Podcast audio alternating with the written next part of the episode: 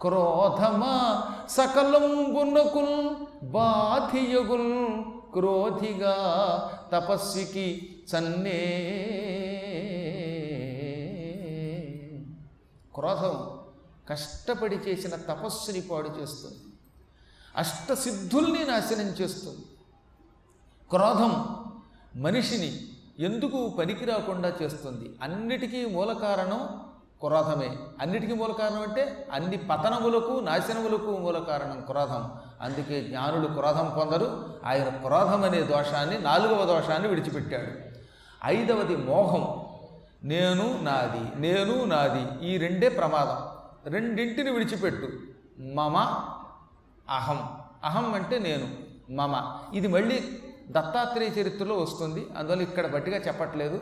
భవిష్యత్తులో దత్తాత్రేయుడు దీన్ని బాగా వివరిస్తాడు. చెప్పాను మార్కండేయ పురాణం అంటే విజ్ఞాన సర్వస్వం. ఇన్ని విజ్ఞాన రహస్యములు మరెక్కడ ఉండవు. ఓపిగ్గా వినాలంతే. వినేటప్పుడు శ్రద్ధగా వినాలి. ఎన్నో పాత్రలు ఎన్నో కథలు ఎన్నో రకాల విశేషాలు ఉంటాయి.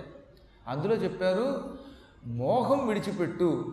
ఎంతసేపు నేను అనుకోకు. నేను అనుకునేలోపు నీ శరీరం పోతుంది. నాది అనుకునేలోపు నువ్వు అనుకున్న వస్తువులన్నీ పోతాయి. ఏది మంది కాదండి ఏదో ఈ రెండు గంటలు ఈ ఆసనం రెండు గంటలు దాటాక ఈ ఆసనం కాదు. నాకు ముందు ఎంతమంది కూర్చున్నారో నా తర్వాత మరి అందరూ కూర్చోబోతున్నారు. ఈ భూమి మన కాళ్ళ కింద ఉన్న ఈ భూమి ఎంతమందికి ఆశ్రయం ఇచ్చిందో ఒక్కళ్ళు వాడలేరు పాపం పరమ పుణ్యాత్మురాలు కిందటి సంవత్సరం ఆయన సతీమణి ఇక్కడ ఉపన్యాసానికి వచ్చేదావిడ పాప ఆఖరణ వచ్చేది ఓపిక లేకపోయినా. ఇవాళ ఈ సంవత్సరం వెళ్ళారు మనం చూస్తున్నాం కదా కళ్ళ ముందు. అయినా పర్వాలేదు భగవంతుడు అనుగ్రహిస్తాడు ఈ పెద్దవాళ్ళని. ఎంతో శ్రద్ధతో పురాణములు విన్న పుణ్యాత్ములకి కైవల్యం వస్తుంది అది సృష్టి రహస్యం. ఒకప్పుడు భోజ మహారాజు గారు చిన్నప్పుడు ఇంచుమించుగా ఆయనకు ఐదేళ్ళ వయస్సు ఉండగా వాళ్ళ తండ్రి చచ్చిపోయాడు. ఆయన చిన్నాన్న పేరు ముంజుడు.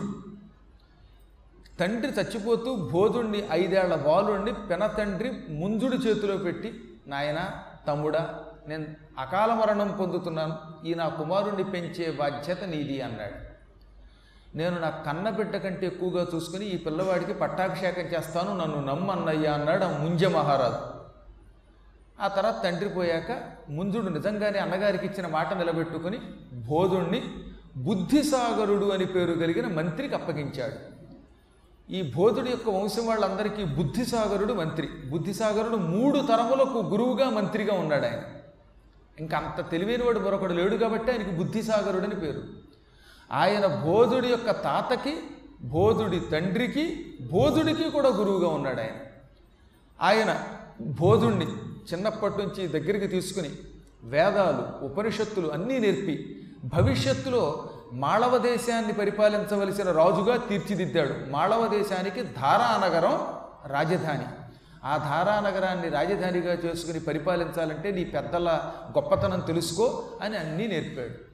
కుర్రాడికి ఇరవై ఏళ్ళు వచ్చాయి ఇరవై ఏళ్ళు వచ్చాక మహారాజా మీరు చెప్పినట్టే మీ అబ్బాయిని అదే మీ అన్నగారు అబ్బాయిని నేను శ్రద్ధగా పెంచాను విద్యలో నేను నేర్పాను అతనికి ఇరవై ఏళ్ళు వచ్చాయి ఇక ఇప్పుడు అతను నేర్చుకోవాల్సిందేం లేదు పట్టాభిషిక్తుని చేసేద్దామా మంచి ముహూర్తం పెడదామా అన్నాడు మంత్రి గారు అప్పటిదాకా లేదు కానీ ఈయనకి ఎందుకో బెంగొచ్చిందిట.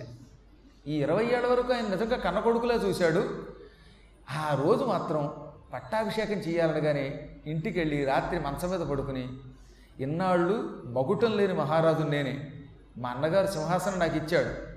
కిరీటం అంటే నెత్తి మీద పెట్టుకోలేదు కానీ సింహాసనం అంతా నేనే ఆక్రమించుకుని పరిపాలించాను. నా మాట చెల్లింది. ఇన్నాళ్ళు అందరూ నన్నే మహారాజా అన్నారు. రేపు నా అన్న కొడుకు వచ్చి దాని మీద కూర్చుంటాడు. అప్పుడు అందరూ ఏమంటారు? మాజీ మహారాజు అంటారు. ఈ మాజీ అనే మాట వింటే చాలు. ఓరి ఈ మహాబాధని పదవి పోతే ఇక ఒక్క క్షణం ఉండలేము రేపటి నుంచి ఇంకా భోగాలు ఉండవు. మంత్రి నా మాట వింటాడా? అన్నిటికీ బోధుడిని అడగాల్సి వస్తుంది. మన పెత్తనం చెల్లదు. ఇప్పుడు ఏం చేద్దాం అనుకుని ఈ పదవి విడిచిపెట్టడం చాలా కష్టమని చివరికి ఒక నిర్ణయానికి వచ్చాడు. మర్నాడు మంత్రిని పిలిచాడు. మంత్రి ఈ సింహాసనం విడిచిపెట్టడం నా వల్ల అవ్వడం లేదు. అన్నగారి కొడుకు మీద నాకు ఎంత ప్రేమ ఉన్నా పదవి అంటే నాకు ఇంకా ఇష్టం. పొరపాట్లు కూడా ఈ సీటు విడిచిపెట్టలేను. నువ్వు చిన్న ఉపకారం చెయ్యి. ఏళ్ళ తరబడి నాకు ఎంతో సేవ చేశావు. అందుకే నేను నిన్ను నమ్మి అడుగుతున్నాను. మా అన్న కొడుకుని చంపేసి వాడి కళ్ళు పీకి నా చేతిలో పెట్టాను ఈయన తెల్లబోయి మహారాజా మీరు నిజంగానే చెబుతున్నారా? వేళకోళంగా చెబుతున్నారా? ఎందుకంటే ప్రాణం కంటే మిన్నగా మీ అబ్బాయిని మీరు ప్రేమించారు నాకు తెలుసు. పైగా మీకు పిల్లలు కూడా లేరు. అందుకే అన్నగారు కొడుకుని అంత ప్రేమగా చూశారంటే పిల్లలున్నా లేకపోయినా అన్న కొడుకునే ప్రేమగా చూసిన మాట నిజమే. కానీ ఇప్పుడు రేపు వాడు వచ్చిన దగ్గర నుంచి నాకు సింహాసనం పోతుంది. సింహాసనం పోయాక నేను ఉండలేను. వాడిని చంపవలసిందే అన్నట్టే. అలాగే నన్ను అడిగాను బుద్ధిసాగరుడు మాటిస్తే నిలబెట్టుకుంటాడని నమ్మకం. అందుకే నిశ్చింతగా ముందుడు వెళ్ళిపోయాడు. బుద్ధిసాగరుడు ఈ కుర్రాన్ని వెంట పెట్టుకుని ఉజ్జయిని నగరంలో ఇప్పటికి కూడా బేతాళ గుహలు అని ఉన్నాయి. భట్టి గుహలు బేతాళ గుహలు. అక్కడికి తీసుకుపోయాడు ధారానగరం నుంచి. ఆ గుహల దగ్గరికి తీసుకెళ్ళి ఇంత దూరం ఎందుకు తీసుకొచ్చానో తెలుసిన భోజ? అంటే నాకేం తెలుసు? ఇది కూడా విద్యా రహస్యాల్లో ఏమైనా ఒక గొప్ప మార్గమేమో అనుకుంటున్నాను అన్నాడు ఆయన. కాదు నాయన నువ్వు తండ్రిలా ప్రేమించిన మీ చిన్నాన్న ముంజుడు నిన్ను చంపి నీ కళ్ళు ఆనవాలుగా తన చేతిలో పెట్టమన్నాడు అందుకే తీసుకొచ్చాను నువ్వేమంటావు అన్నట్ట. ఇంకోటి ఎవడన్నా అయితే గజగజలాడి ఏడవాలి. కానీ బోధుడు చిరునవ్వు నవ్వుతూ తండ్రి తర్వాత తండ్రి అయినా ఎంతో ప్రేమతో పెంచాడు. అటువంటి తండ్రి గారు నా కళ్ళు అడిగితే నిశ్చింతగా ఇచ్చేస్తాను. పైగా నువ్వు కూడా నన్ను ఎంతో ప్రేమతో పెంచిన గురువు గురువు చేతిలో చావడం కంటే అదృష్టమే ఉంది ఈ శరీరం గురువులకు ఉపయోగపడిందంటే అది మహాయోగం అవుతుంది గురువు కోసం ప్రాణం గురువు కోసం దేహం ధనం అన్నీ ఇచ్చేయమని శాస్త్రం చెబుతున్నది. నన్ను చంపి నా గుడ్లు పీకి మా నాన్నగారి చేతిలో పెట్టన్నాడు ఆయన. బాబయ్యంలా నాన్నగారి చేతిలో పెట్టన్నాడు. కానీ నేను శ్లోకం రాసిస్తాను. ఈ శ్లోకాన్ని మాత్రం మా నాన్నగారికి ఇచ్చి ఆ తర్వాత ఆయన ఏం చేసుకుంటాడో చేసుకోమని. అని వెంటనే ఏం చేశాడు ఆయన? ఒక భూర్జపత్రం మీద తాటాకులు భూర్జపత్రాలు అని ఉంటాయి. భూర్జపత్రం కూడా ఒక పెద్ద ఆకు తెల్లగా ఉంటుంది ఆకు తాటాకుల్లాగే ఉంటుంది అది వెడల్పుగా ఉంటుంది. దాన్ని ఎండబెట్టి నీడలో ఎండబెట్టి ఆరబెట్టి దాని మీద పూర్వం ఇలా కాగితాల మీద రాసినట్టుగా రాసుకునేవారు. తాళపత్రాలు భూర్జపత్రాలు ఈ రెండు పత్రాలు కూడా పూర్వం కవులకు రాసుకోవడానికి బాగా పనికొచ్చేటటువంటి కాగితాలు అన్నమాట. అటువంటి ఒక భూర్జపత్రం మీద ఘంటం పుచ్చుకొని బోధుడు ఒక శ్లోకం రాసి నేను చచ్చిపోయాక నా కళ్ళతో పాటు ఈ శ్లోకము రాయబడిన భూర్జపత్రము కూడా మా పిన్నాన్నగారికి ఇయ్యి అన్నాడు. అప్పుడు ఆ బుద్ధిసాగరుడు ఆ శ్లోకం చదివాట. ఆయన నవ్వుకుని అలాగే నాయన అన్నాడు. ఆ తర్వాత ఓ రెండు కళ్ళు పుచ్చుకొని ఈ భూర్జపత్రం పుచ్చుకొని ముంజ మహారాజు గారు ఏకాంతంగా తన ఇంట్లో ఉండగా వెళ్ళి మహారాజా మీరు చెప్పినట్టే బోధుని చంపాను. ఇవిగో ఆయన కళ్ళు. ఆనవాలుగా తీసుకో అని వణుకుతున్న చేతులతో చేతిలో పెట్టాట. అప్పటి వరకు లేదు కానీ కొంచెం శరీరం కంపించింది. ఎంతైనా ప్రేమ ప్రేమే కదా. రాజ్యకాంక్షతో కుమారుడి వంటి వాడైన భోజుణ్ణి చంపించాడే కానీ ఆ కళ్ళు పుచ్చుకుంటున్నప్పుడు కొంచెం వణుకొచ్చింది కంగారు వచ్చింది భయం వచ్చింది. నా కుమారుడు చచ్చిపోయేటప్పుడు ఏమైనా చెప్పాడా? అన్నట్టు ఆయన. చెప్పడం కాదు ఒక శ్లోకాన్ని ఈ పత్రం మీద రాసి నాకు ఇచ్చి మీకు అందజేయమన్నాడు. ఇదిగో శ్లోకం. చదువుకోండి అనగానే ఆయన ఆ పత్రం తీసి చూశాడు ఆ శ్లోకాన్ని. అందులో ఏమనున్నది? మాంధాతాచ మహీపతి కృతయుగాలంకారభూతో గతి కృతయుగాలంకారభూత గతి సేతుర్యేన మహోదధౌ విరచిత క్వాసౌ దశాస్యాంతక ద్వాపర్యేన యుధిష్ఠిర ప్రభృతయ నామాపి నశ్రూయతే. అందులో ఆయన రాశాడు మాంధాత అని పేరు కలిగిన ఒక మహారాజు ఉండేవాడు. కృతయుగానికి అలంకారం ఆయన కృతయుగంలో అంత గొప్ప రాజు లేడు అనిపించుకున్న మహాత్ముడు. ఆయన ఈ భూమండలాన్ని ఏకఛత్రాధిపత్యంగా ఏలాడు. ఇంద్రుణ్ణి కూడా జయించినవాడు ఆయన అంతటి మహారాజు గారు శరీరం విడిచిపెట్టాడు. భూమిని మాత్రం ఇక్కడే విడిచిపెట్టాడు. తనతో ఈ భూమిని పట్టుకెళ్ళలేదు. ఇంకా త్రేతాయుగంలో సముద్రం మీద వంతెన కట్టి రావణుణ్ణి సంహరించి ధర్మాత్ముడంటే రాముడే అని నిరూపించుకున్న రామచంద్ర ప్రభు అవతారం చాలించాడు. ఆయన భూమిని తనతో పట్టుకెళ్ళలేదు వైకుంఠానికి. భూమిని ఇక్కడే వదిలేసిపోయాడు. ద్వాపర యుగంలో యుధిష్ఠిర ప్రభృతయ. ధర్మరాజు లాంటి వాళ్ళు ఎంతోమంది ఈ భూమిని పరిపాలించారు. వాళ్ళెవరూ తమతో భూమిని పట్టుకెళ్ళలేదు. వాళ్ళు ఇక్కడే వదిలేసిపోయారు. ఒక్క కలియుగంలో మా తండ్రి ముందుడనేవాడు ఇప్పుడు ఈ రాజ్యాన్ని పరిపాలిస్తున్నాడు. ఈయన మాత్రం పృథివీ నోనంత్వయాస్యతి భూమిని తనతో గ్యారంటీగా పట్టుకుపోతాడు. తండ్రి నువ్వు మాత్రం ఈ భూమిని నీతో పట్టుకుపోతావు స్వర్గానికి. అందుకేగా నన్ను చంపిస్తున్నావు అన్నట్టే. నన్ను చంపించడానికి మూల కారణం ఏమిటి?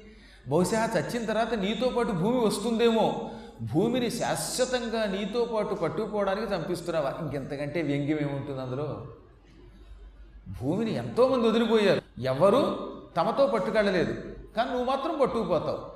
పట్టుకుపోగలిగే శక్తి ఉన్నవాడివి కాబట్టి ఈ బోడి భూమి కోసం నన్ను చంపిస్తున్నావు అన్నాడు. అనగానే ఆ పత్రం కింద పారేసి గుండెలు బాదుకుని ఏడ్చి ఎంత పొరపాటు చేశాను ఓరి దేవుడో ఈ పాపానికి ప్రాయశ్చిత్తం లేదు. ఎంతటి ఉదాత్తుణ్ణి ఇటువంటి పండితుణ్ణి కవిని ఒక మహాత్ముణ్ణి క్షణికోద్రేకంలో అపవిత్రమైన ఈ సామ్రాజ్యం కోసం సంహరించానా? మంత్రి నేను చాలా పొరపాటు చేశాను. ఇదిగో నా వరలో నుంచి కత్తి తెరకి నా తల నరికేయి నన్ను చంపితేనే ఈ పాపానికి ప్రాయశ్చిత్తం అవుతుందంటే నువ్వు చచ్చేం చేస్తావు? చచ్చి భూతం అవుతావు. నువ్వు చచ్చేం సాధించవు. అందుకే వెనక ముందు ఆలోచించాలి పని చేసే ముందు. తొందరపడ్డావు. ఇప్పుడు తొందరపడుతున్నావు. అంటే ఏం చేయను మరి? అప్పుడు ఆ బుద్ధి అలా వచ్చింది? ఇప్పుడు సద్బుద్ధి వచ్చింది. కానీ కొడుకుని తెచ్చుకోలేను కదా అన్నట్ట. నేను నీ కొడుకుని బతికించి నీకు అప్పగిస్తే ఏం చేస్తావు అన్నాడు. నెత్తి మీద పెట్టుకుని సింహాసనం అప్పగించి అడవికి పోయి తపస్సు చేసుకుంటానన్నట్ట. ఆయన వెంటనే ఇదిగో నీ కొడుకున పక్కన ఉన్న గదిలోంచి పట్టుకొచ్చి నువ్వు చెబితే చంపేస్తానా నేను? ఈ కుర్రాన్ని పరీక్షించాను. ఆ కుర్రవాడి శ్లోకం రాసిచ్చి చంపండి నన్ను నా కళ్ళు పట్టుకెళ్ళి నాన్నగారికి ఇవ్వండి అన్నాడు. ఇలాంటి ఉత్తముణ్ణి నేను చంపకుండా అతని జాగ్రత్తగా దాచి ఇక్కడికే తీసుకొచ్చి ఈ సభాభవనంలో ఉన్న ఒక ప్రత్యేకమైన గదిలో దాచి జింక కళ్ళు పట్టుకొచ్చి నీ చేతిలో పెట్టాను. చచ్చిపోయింది అడవిలో చిన్న జింక. దాని కళ్ళు పీకి నీ చేతిలో పెట్టాను. అంతేగాని నువ్వు చెప్పావు కదా అని పిచ్చిపోలు చేయం అందుకే మమ్మల్ని బుద్ధిసాగరులు అన్నారు. క్షణికోద్రేకంలో కొంతమంది చెప్పిన పనులు మనం చేయక్కర్లా. అప్పుడు అసత్య దోషం రాదట మనకి. తప్పుడు పనులు చేస్తున్న వాడిని సరైన మార్గంలో పెట్టేటప్పుడు మనం అసత్యం ఆడినా అది అసత్యం కాదు. అందుకే ఈ పని చేశానని ఆ కుర్రాన్ని అప్పగిస్తే ఆయన కళ్ళకు అద్దుకుని ఆ కుర్రాన్ని కౌగిలించుకొని తిరిగి పట్టాభిషిక్తుడిని చేశాడు. అక్కడ బోధుడు చెప్పాడు దోషాలలో కల్లా అతి భయంకరమైన దోషం మోహము. నేను నాది. ఈ వస్తువులన్నీ నాతో ఉంటాయి. నేను ఎప్పుడూ నశించిపోను. ఈ శరీరం నాది. నేనే గొప్పవాణ్ణి. ఈ వస్తువులన్నీ నా వెంట వస్తాయి అని జీవి అల్లాడిపోతాడు. కానీ ఎవరికి ఎవరితో సంబంధం ఉండదు? ఎంత పిచ్చివాళ్ళండి వీళ్ళు? లేకపోతే ఫలానా వాడికి పెళ్ళి అవ్వలేదు. లేకపోతే వీళ్ళకి పిల్లలు పుట్టలేదు. పెళ్ళి అవ్వకపోతే పెళ్ళి అవ్వలేదట. పిల్లలు పుట్టకపోతే పెళ్ళి అవ్వలేదట. మొన్న ఒక ఆవిడ వచ్చి మా అమ్మాయికి పెళ్ళి అవ్వదు అని గొడవ చేసింది. తీరా పెళ్ళి అయితే ఇప్పుడు పిల్లలు పుట్టలేదు అంటుంది. పిల్లలు పుడితే ఉంటుంది వాళ్ళకి చదువు రావట్లేదు అల్లరి అంటుంది. ఆ చదువు వచ్చిన తర్వాత మళ్ళీ వాళ్ళకి పెళ్ళి అంటారు. ఇక దీనికి అంతం లేదా? నీ ప్రయత్నం నువ్వు చెయ్యి. ఇరవై నాలుగు గంటలు వాళ్ళ గురించి ఆలోచిస్తే ఇది మోహం అంటారు. ఈ మోహము వల్ల మానవుడు సర్వనాశనం అయిపోతట. ఒకసారి కాదు రెండు సార్లు కాదు మానవుడిని కొన్ని వేల జన్మలెత్తించేది ఈ భయంకర మోహం.